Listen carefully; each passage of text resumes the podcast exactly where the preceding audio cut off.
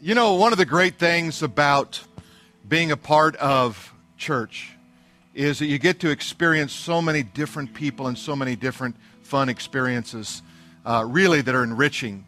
Uh, one of the great stories that, that I have is this compilation of, of stories of baptism over the years. And I've got to tell you about the first kid I ever baptized. He was a little kid named Richie Hunter. I will never forget his name. To this day, I don't like him. I uh, was pastoring my first church, and little Richie got in the water, and I gave him all the right instructions, and I put him down in the water. And when I brought him up out of the water, he screamed at the top of his lungs, Mama, Mama, that boy tried to drown me.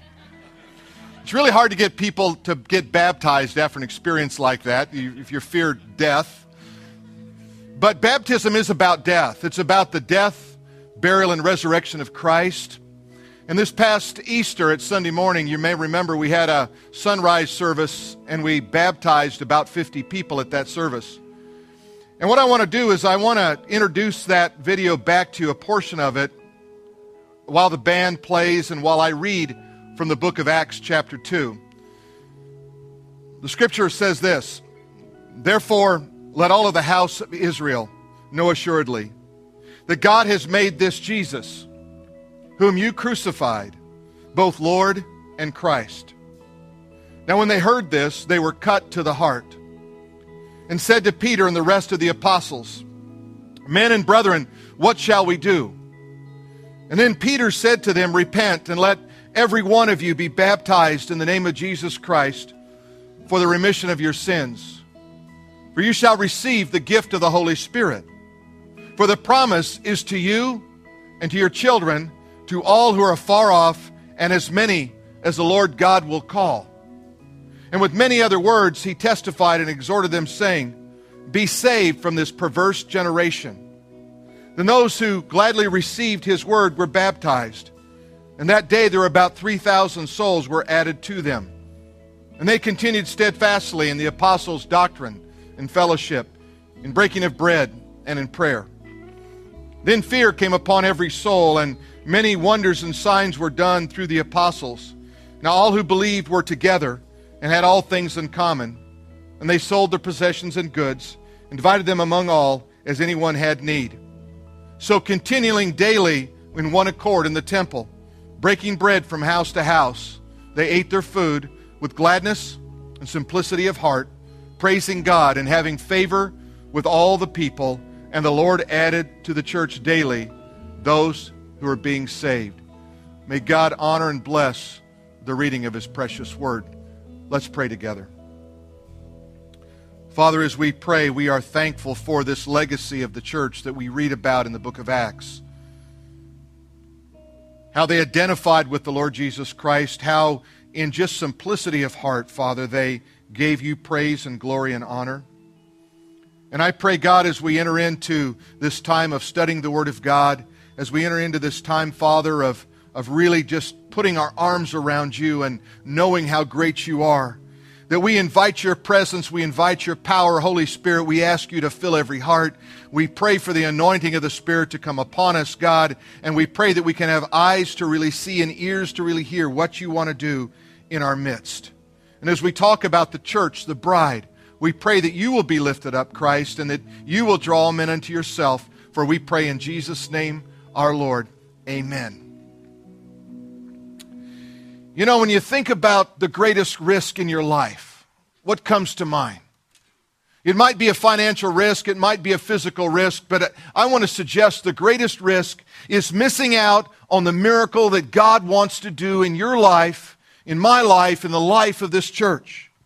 You see, God provides in a dramatic fashion. What God does is He offers something way beyond what we could ever ask, think, or imagine. He provides in an amazing way in an unexpected time. We might put it like this when God enters the building, the equation changes. God begins to multiply your faith. God will multiply your miracles as He multiplies your faith and he will remove what you think is a sure thing, and he will keep you hanging on until the very last minute. Don't you love that about God? Not me. I'd rather have a little advance warning from God saying, This is what's going to happen, and if you'll just trust me, all's going to be well. But God is not so interested in meeting that need in your life as He is in growing you up spiritually into the image of His own Son. Because you were not created simply for time, you were created for eternity. And whatever you do now, if it does not contribute directly to eternity, in some ways it doesn't have the full value of life. It diminishes that which God wants to do. As your faith begins to grow, your capacity to believe Him for greater things will grow as well. I can remember the early days of starting this church when we simply wanted a sound system. And we got one, we borrowed one, and it wasn't very good. And then we put it in that echo chamber called El Rancho. And we bought a can of earplugs for people so they could go back there and put the earplugs in. Then they came in here and everybody thought that no one was singing because we have acoustical panels on all three walls of this place. And I can't wait to get back in a warehouse so we can make some more noise again. Amen? Well, God has a destiny for every one of his children and for his church. And it's a mystery the way that God works, but it's a, it's a mystery that really has some explanation. It's a result of God's plan and your daily decisions. You see, you are where you are today because of some decision you've made. You are where you are not because someone is at fault. You are where you are not because of some mistake. You are because you made a mistake to make a wrong decision somewhere along the line and it had consequences. Or as the mystery of your decision and the mystery of the will of God came together, God was unfolding a path and a pattern way beyond what you could ever ask, think, or imagine. So God has this destiny and what he wants to do with his children and with his church. He wants to bring us to the place where we understand when you risk big, you align yourself with a big God who loves to see his children prove his faithfulness. Is there anything you're trusting God right now for that scares you? Or are you trusting God for things like, God, I just want to trust you for today? Not a real scary risk, right? What are you trusting God for? And then let me ask you this Is God doing what you're believing Him for? That's how you know you have faith. Is God doing what you're believing Him for? And if you don't know what you're believing Him for, then you can't see the result of that. As we begin to probe into this, I love this quote from uh, Daniel Burnham. He was the principal architect of the Chicago Fair. He said, Make no small plans, for they have no capacity to stir men's blood. We have a divine appointment from God every one of us. Whether you know what it is or not, you have it. You have divine revelation that comes by the Spirit of God, by the Word of God, and you have divine power living and pulsating in you. Jesus said that when the Holy Spirit comes upon you, you are going to be witnesses. You're going to be able to tell people about this message. I love that, that scene. You can almost imagine what it was like. Here's Jesus. He's walking along with this ragtag uh, group of followers he calls disciples. They're grumbling most of the time. They're confused the other half of the time. They're wandering around. And then Jesus stops and he says this in Matthew chapter 16, beginning in verse 13. He came to the region of Caesarea Philippi and he asked the disciples, Who do men say that I am? In other words, what's going on in the gospel grapevine? What's happening out there? What are people saying about me? Because I know they're talking about me. You know, the Pharisees said, you know, he keeps company with sinners. The thing we don't like about him is he's not holy enough. They said he's a wine bibber. He drank wine, not grape juice. They didn't like that.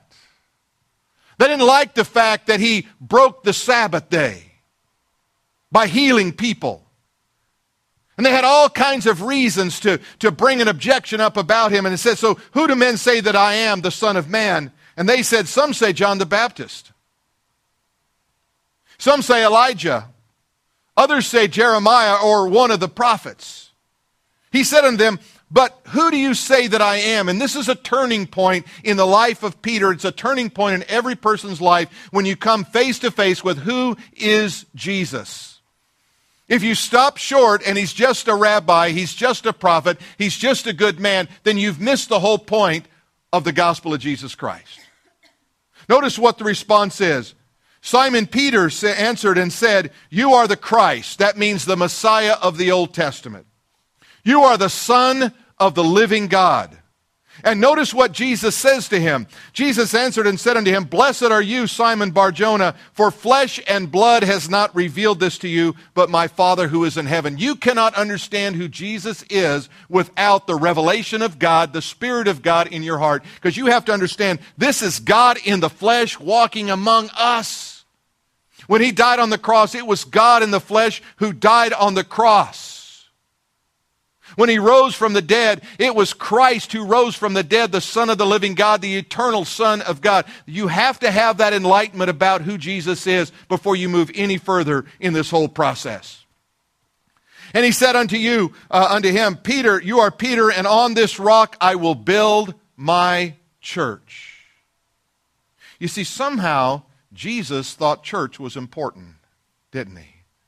I love the dialogue I have with so many men. It's more men than women, by the way. And they'll say something like this You know, well, I don't think you have to go to church to be a Christian. Now, I love the theology, right? Because they're giving me theological backgrounds here about what I said, really, what that's not what you believe, is it? What you really want is you want an excuse not to be in church. Because it is true, you don't going into church doesn't make you a Christian any more than walking into a garage makes you a car. So that's not the criteria for conversion. But why is if it's not important, why did Jesus die to establish it? Why did he stake his entire message on this particular thing, the church? Because the church, with Jesus Christ as its head, is the hope for the world. Now, the church sometimes is an ugly bride. I've been doing a lot of weddings in the last several weeks. I did another one yesterday. I wake up in the middle of the night saying, With this ring I thee wed. And I can tell you, I've never seen an ugly bride.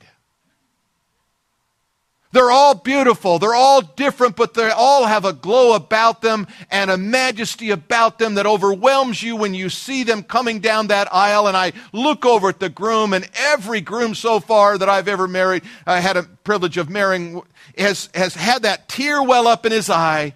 And he looks at her like he's never seen her before in his life. And he begins to weep. And then he looks at me, and they almost always say this I don't know if I can get through this. Do you know that when Jesus looks at you with at us, the bride, a tear wells up in his eye and he says, I am overwhelmed and I don't even know if I can get through this love affair I have with the church, the bride of the living God. Even with our ugliness, even with our mistakes, even when we're not behaving like the church, he loves you, the body every believer, and he died to establish it. He said, I will build my church, and not even the gates of hell will prevail against it. And then he said, I will give you the keys of the kingdom of heaven. And whatever you bind on earth will be bound in heaven, and whatever you loose on earth will be loosed in heaven. I want to talk to you about the supernatural origin of the church and what we're supposed to be about. I'm amazed every week, honestly, that people actually will show up to a theater and for church in Orange County. And not only that, but then they'll go to another one and just watch it by streaming. And then they'll, they'll watch it over at the school, and then they'll watch it in Abu Dhabi, and they'll watch it in Big Bear, and they'll go on live stream. And these hundreds and hundreds of people that are watching, and I'm going, this is amazing. It has to have a divine origin about it. Here's what keeps the church from being the church it's fear. Here's what keeps you from being all that God wants you to be it's fear. You know what fear is? It is the boundary line of Satan's power. Fear is the boundary line of Satan's power. The moment you step over that line of fear, you destroy his control in your life. As long as you live by fear, you are under control, you are under his thumb, and you will never be who God intended you to be. When you face your fears, they get smaller. When you run from them, they get bigger. What you want to do is replace this fear with faith. Put faith in its place because faith opens the door for new opportunities in your life. Faith comes in layers. You're going to find out that, that there's steps of faith, there's leaps of faith, but there's also layers of faith. And you'll find yourself just kind of pushing, and you're thinking, I don't want to push into that dimension of faith. It's uncomfortable. Of course it is. Of course it is. But faith comes in layers, and each layer is connected to the layer below, growing larger and larger, increasing your capacity to dream, to believe, and to access the power of God in your life. But don't be discouraged by struggle or delay. Your struggle, when joined to faith, will give birth to a miracle. The early church, why they experienced challenges and setbacks and opposition on every hand. How'd you like to have this as your model? You walk out here and there's somebody ready to arrest you, put you in jail, or kill you. Does that increase your faith? Your big faith is I wonder how hot it's going to be outside. Where am I going to go for dinner today? Well, you see, the church had all these setbacks, but they also had this important thing that they said, we're going to have some things in common, and we're going to call this unity today. And there's different kinds of unity we have. One of them is theological unity. It's not important that we agree on every single detail of theology, but it is important that we agree on the main things. There are some primary, let's say, doctrines of the faith, like the Trinity, the resurrection, the virgin birth, the authority of scriptures.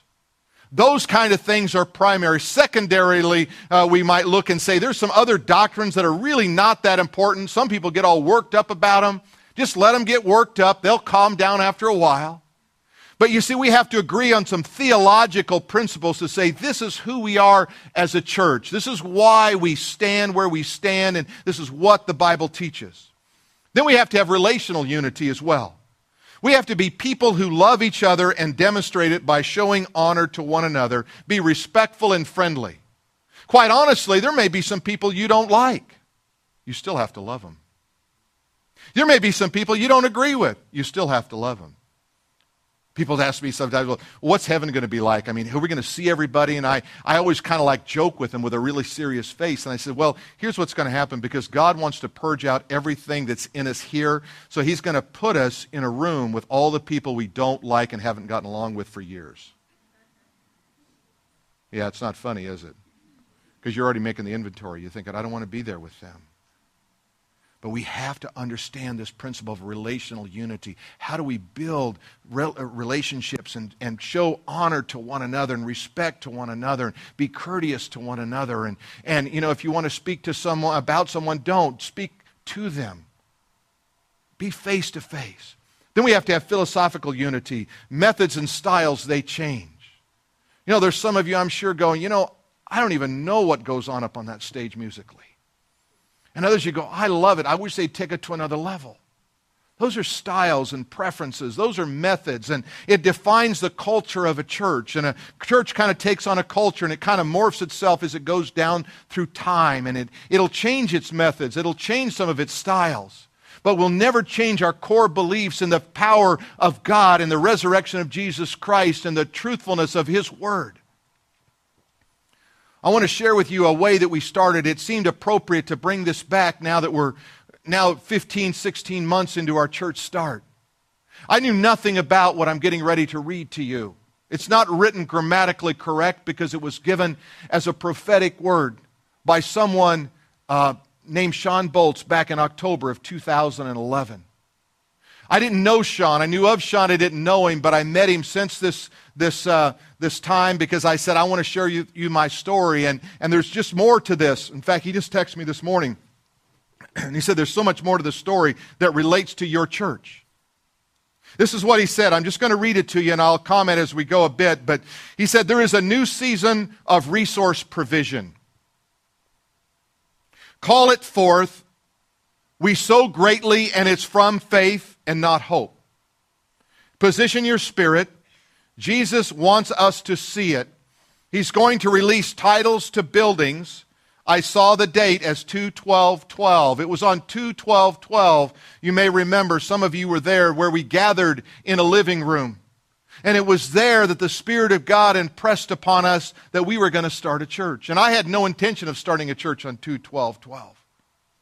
And I didn't think much about it. And our, our Craig, our media, one of our media guys, our director back there, he, he put a video together, and some of you have seen that, of all the 12s in the Bible, what I was speaking. And John called me up. John Ketchum called me up and said, Hey, I'm freaking out on this because he heard this message that Shawn gave. He said, This sounds like us. And I read it and I realized that somehow God was doing something way back in 2011, and I didn't know what all he was doing. It goes on to say there is a boiling point, a tipping point about to hit. And surely there was on 212 12. The fire has been turned up and it is refining you to a point of beauty.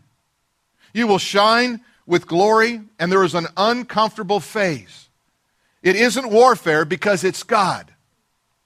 He is turning up the heat, it's linked to resources. Something in you is changing and linking you to resources of default purpose. It's been a hot season. Something is going to happen, a breakthrough. You'll forget the journey. Isn't it interesting? Our first series was called The Journey. In the glory you're about to receive, that is the good word. It has something to do with the spirit of breakthrough and the release of a breakthrough. Listen to me in an unprecedented supernatural way. And I, and I haven't looked at that in some time, and I stepped back into it and I said, God, what are you trying to do?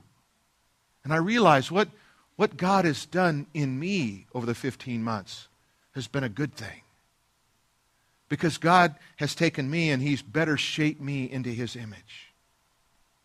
And He's humbled me in a lot of ways. And He's given me greater faith in so many ways. He's brought me close to you and you to me. And, it, and we have this, this idea in our heart that somehow we're not here just because we're looking for a cushy place to go to church. We're not looking for the right facility. We're here because God is doing something in our midst. That's why we're here. There is a supernatural origin to this church called influence. We've seen it over and over again. Who would have ever imagined 15 months into the life of a church that we would be buying a building? Who would imagine 11 months into it that we would put a bid in on a $3 million building when we had no money and win the bid? That's craziness. It's all crazy as far as I'm concerned. It's just God crazy stuff. And I love it. Let me show you the divine promise. In Matthew 16, 18, he said, I will build my church, and the gates of hell will not prevail against it. And he just reminds us that it's Jesus who's the master builder, it's not me. Not you, it's Jesus. He also reminds us it's his church. It's not my church. I don't own it. You don't own it. It's the church of Jesus. And then that, that hell cannot even stop the church. Hell tries all the time, but it doesn't stop the work of the church. You see, there is a new season of provision that is promised, and we are to call it forth. You know, when you, when you invite the presence of God in your life, it changes the atmosphere around you. I challenge you just to try this sometime, just to say, Holy Spirit of God, I just invite your presence now into this place, into this circle in which I stand. And may your presence and your power, may it be evident in me and through me right now. And I invite you to do that, and you'll be amazed how the presence of God shows up. We also can call forth this provision and believe that what God is doing in our midst is far greater than we could ever imagine. Not all will finish the mission. Not all will finish the mission. The struggle is too much for some, the journey is too long, and the risk is too great. Like the 12 spies who were sent into the land. And you remember, only two of them brought back a good report. It was Joshua and Caleb, and they brought back a good report. I'd, I'd love to have been there on that day and just heard that report where the 10 said, we can't go there because there's giants in the land and we look like grasshoppers in their sight. And here's Joshua and Caleb going, wait a minute. God has already promised us the land. Are we going to listen to that voice or are we going to listen to the voice of God? The rest refused to see what God was doing in their midst. They refused to say, let's let God do something. What about you? Would you be a Joshua, a Caleb, or one of the ten? What do you want to see God do? I think that you want to see God do some great things. With God, all things are possible. Amen? But not with all people. See, that's what we forget. With God, all things are possible, not for all people. His power and his miracles are not available to everyone, but faith brings an expectation of God's supernatural power followed by his miracles. You have to step into the faith of God.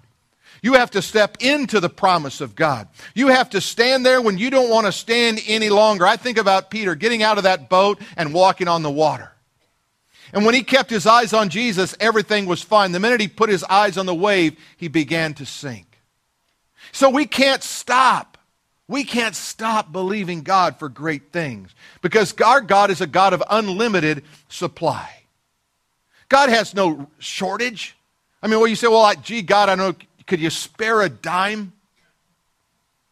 Well, I own the universe. I own the cattle on a thousand hills. All the gold and silver is mine, says the Lord. Heaven and earth is mine. In fact, heaven is my, is my throne and earth is my footstool. What would you ask of me? What would you ask of me? With God, all things are possible. And as we think about this, our God is a God of infinite capacity. There's no shortage from God's perspective. I've been amazed through this journey. Every time we've had a need, God has moved through one of you to meet that need. I can remember in that first couple of months, we wanted to buy our first sound system, by the way, which we're still using two of those speakers, and we added two more. Those over there, are the, the original speakers we had. Vintage. Vintage influenced Church. 12 months old. And I was sharing that, and somebody said, Well, how much does that cost? And I said, I'll about so much money. He says, Well, I'll take care of that. And it was done. We need to file for a nonprofit. And someone said, Well, I'll take care of that. And it was like that early church atmosphere where everybody just said, There's a need. Okay, let me take care of that need. Let me meet that need. And as we're in this next step of the journey, if you were at the family meeting this morning, you know a little bit of this information, but as we're in that next step of the journey, we are, we are right on the doorstep of faith. In order to finish that building, we're going to need about $350,000 by July 15th. I don't know where that money's coming from. If you have your checkbook and it's got a balance in it of 350, if you'd write that check, it would be awesome. and I don't mean $3.50. You say, oh, I got 350. I, I can do that. But you know, when we put that out there, we say, I don't know how that's going to happen. I read that, that passage there in Acts that we read, and, and it said that, that they gathered together, and as everyone had need, and as that church came together, and God began to bless, and God began to do some things, people were just moved in their heart. It's also been surprising that God moves in people's hearts from people I really didn't know that well, and I didn't know they had that in their heart to give, and they'll just say, you know what, could I do this? Could I help out with that? And I just want you to pray, because you know what? It has to be by revelation. We never, we never want to give outside of revelation giving. It's never going to be by reason. Reason, it never makes sense. Giving is a bad financial model. Let's just be honest. Unless your kingdom is in heaven. And then there is no better model for giving. Because everything I sow here, I reap there. God is a God of increase. Whatever we give, God increases a hundredfold. God is a God of abundance. What God does, He doesn't just give in small measure, He gives in great measures. But don't let circumstances hinder you. Take a stand and choose to be an overcomer rather than one who is overcome. Return to the place where you first heard the promise of God. Go back there and say, God, I refuse to doubt. I'm going back to that. Go back to the time when you heard his voice. Renew your commitment to the Lord. And ask yourself, what's weighing you down now? That God can't handle? Who stole your passion to believe God, to do the really risky stuff in life? It was a year ago that we invited Louis Zamperini to come and speak on Father's Day. You may remember that. And everybody said it was crazy because he had a pretty good speaker's fee for a guy 90 years old. And we're going to do what? We're going to set up outside in the sun and we're going to expect people to show up, and more than 1,600 people showed up to that event. About 30 people came to faith in Christ at that event. And we were only a church of about five months old, four months old. It was risky, but you know what? Go back to the promise. Take everything back that Jesus has st- that the Satan has stolen from you. Take it back and say, Jesus, thank you for giving it back.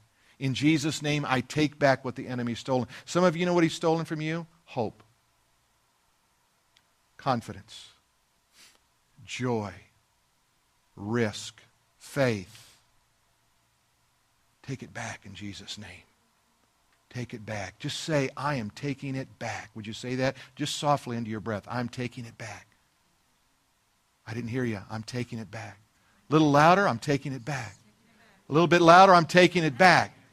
Okay, now let's do it just really loud. I'm taking it back. I want it back. I tell you what, I had the two grand boys over and, and they were here for a couple of days and there's Cruz and Crosby and, and old Cruz went to Disneyland and got a some kind of a light up sword thing that looks like it could kill people. And it lights up and it's really cool. And all of a sudden he looked over and Crosby had it. He said, That's mine. I'm taking it back. Crosby turned and he took off the other way because he didn't want it taken back. He went over and he grabbed it and he had to pry it out of the hands of that one year old. Can I tell you, Satan's a one year old? He's a one year old. You got Jesus, remember? Greater is he that is in you than he that is in the world. You just say, I'm taking it back, it's mine, and you let the little one year old hold on as long as he can, but he has to bend and yield under the power of Almighty God. You see, the enemy will not stop me any longer. I am the bride of Christ. I have been given honor and power. Hell must bow at the name of Jesus. I come in that name, that name which is above every name, that at the name of Jesus every knee will bow on earth, under the earth, and in heaven, and every tongue will confess that Jesus Christ is Lord to the glory of God the Father. Isaiah the prophet said, Isaiah the prophet said, Fear not. Fear not, I am with you. Be not dismayed, I am your God. What did God say? Fear not, do not be dismayed, I am your God. I will strengthen you. Yes, yes, I will help you and I will uphold you with my righteous right hand. That's God's promise. Whenever you feel weak, you just say, God, I'm not going to fear. Whenever you feel like He's not with you, just be reminded, I am with you. Don't be dismayed. I am your God. But there is also this redemptive purpose of God. Look what it says in Matthew 16, 19. And I will give you the keys to the kingdom. And whatever you bind on earth will be bound in heaven. Whatever you loose on earth will be loosed in heaven. I'm going to tell you something that I believe. And I'm going to go back to the building.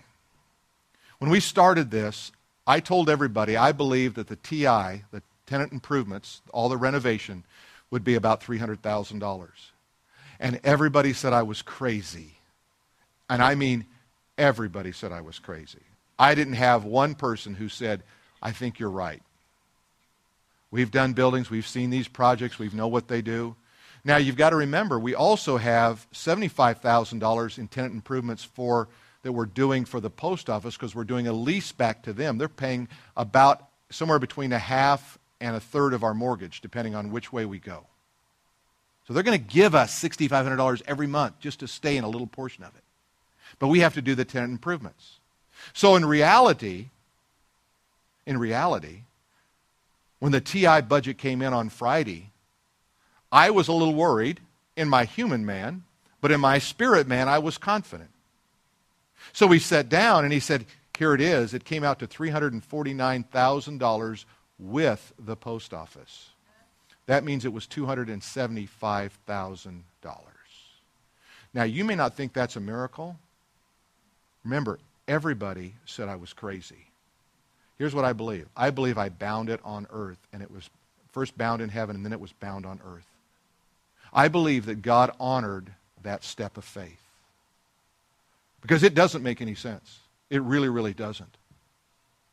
And I really believe that if we will just start exercising our kingdom authority, we can see God do some things that are way beyond what we could ever imagine. We can see how we fulfill God's plan. You see, in the power of the Spirit, we have been given keys to the kingdom of heaven.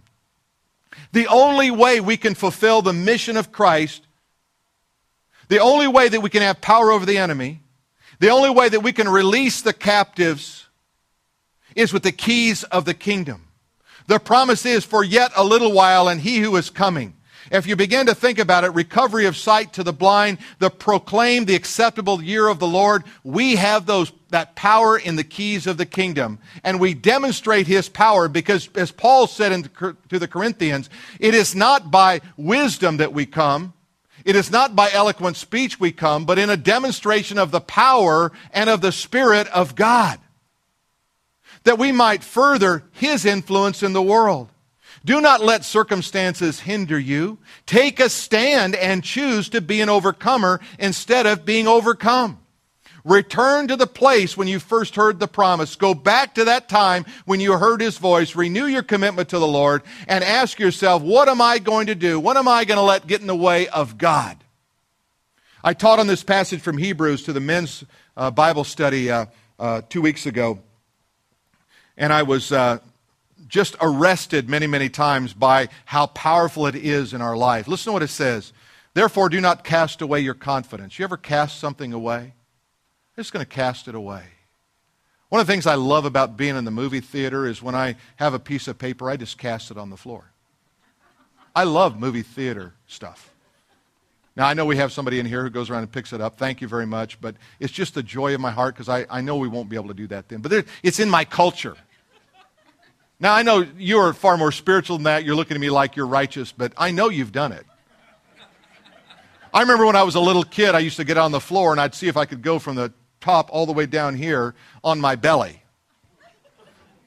And when I'd get done, I would have milk duds and jujubes, and I'd have everything stuck all over me. And I'd come out, my mom would say, What, what happened to you? And I said, I made it all the way to the front. Now, that has nothing to do with this sermon, but I thought you'd enjoy it. Therefore, do not cast away your confidence, which why? You know what your confidence gives you? Great reward.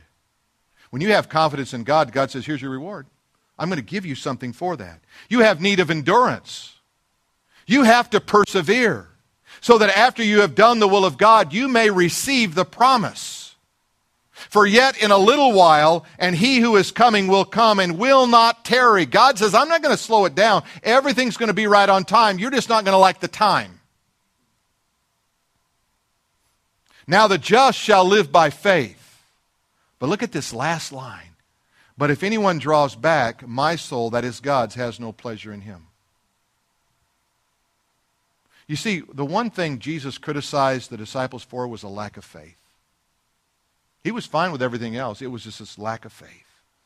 God has much in store for those men and women who will endure and see the future. If you've grown weary, if you've lost the edge, if you're feeling overwhelmed by the enemy, then it's time to take a stand for the Lord and for the kingdom, to rise up and be the generation that says no to the enemy and yes to God. Amen? Amen. Winston Churchill put it like this To every person, there comes in their lifetime that special moment when you are figuratively trapped, tapped on the shoulder, and offered a chance to do a very special thing. I believe God is tapping some people on the shoulder this morning. It's unique to you and your talents. What a tragedy if that moment finds you unprepared or unqualified for the work which you could have been your finest hour. Let me give you a couple of life applications. Here's one Jesus died to establish the church. Don't ever think it's not important. I know everything in the world can push out you're gathering together with other believers. You have to not let it. You have to say, you know what? We are committed to the local church. Doesn't mean you don't take a Sunday off. Doesn't mean you don't have vacations. Doesn't mean you don't have a good time.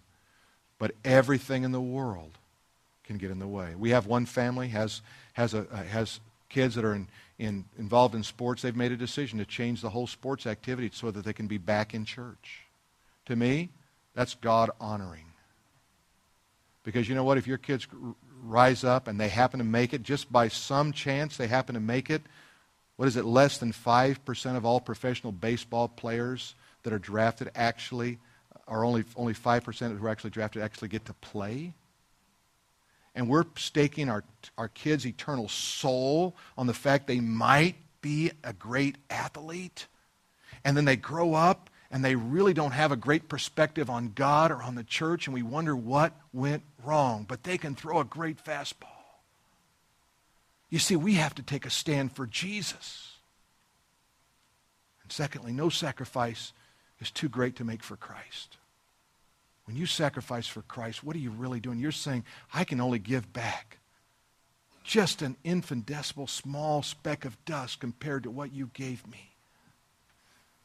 And my, I want to love you, Jesus, with all my heart, my mind, my soul, and my strength. And the only way I can do that is to live it out in my daily life sacrificially, loving Jesus, speaking his name, and trusting what he did in Christ. Amen.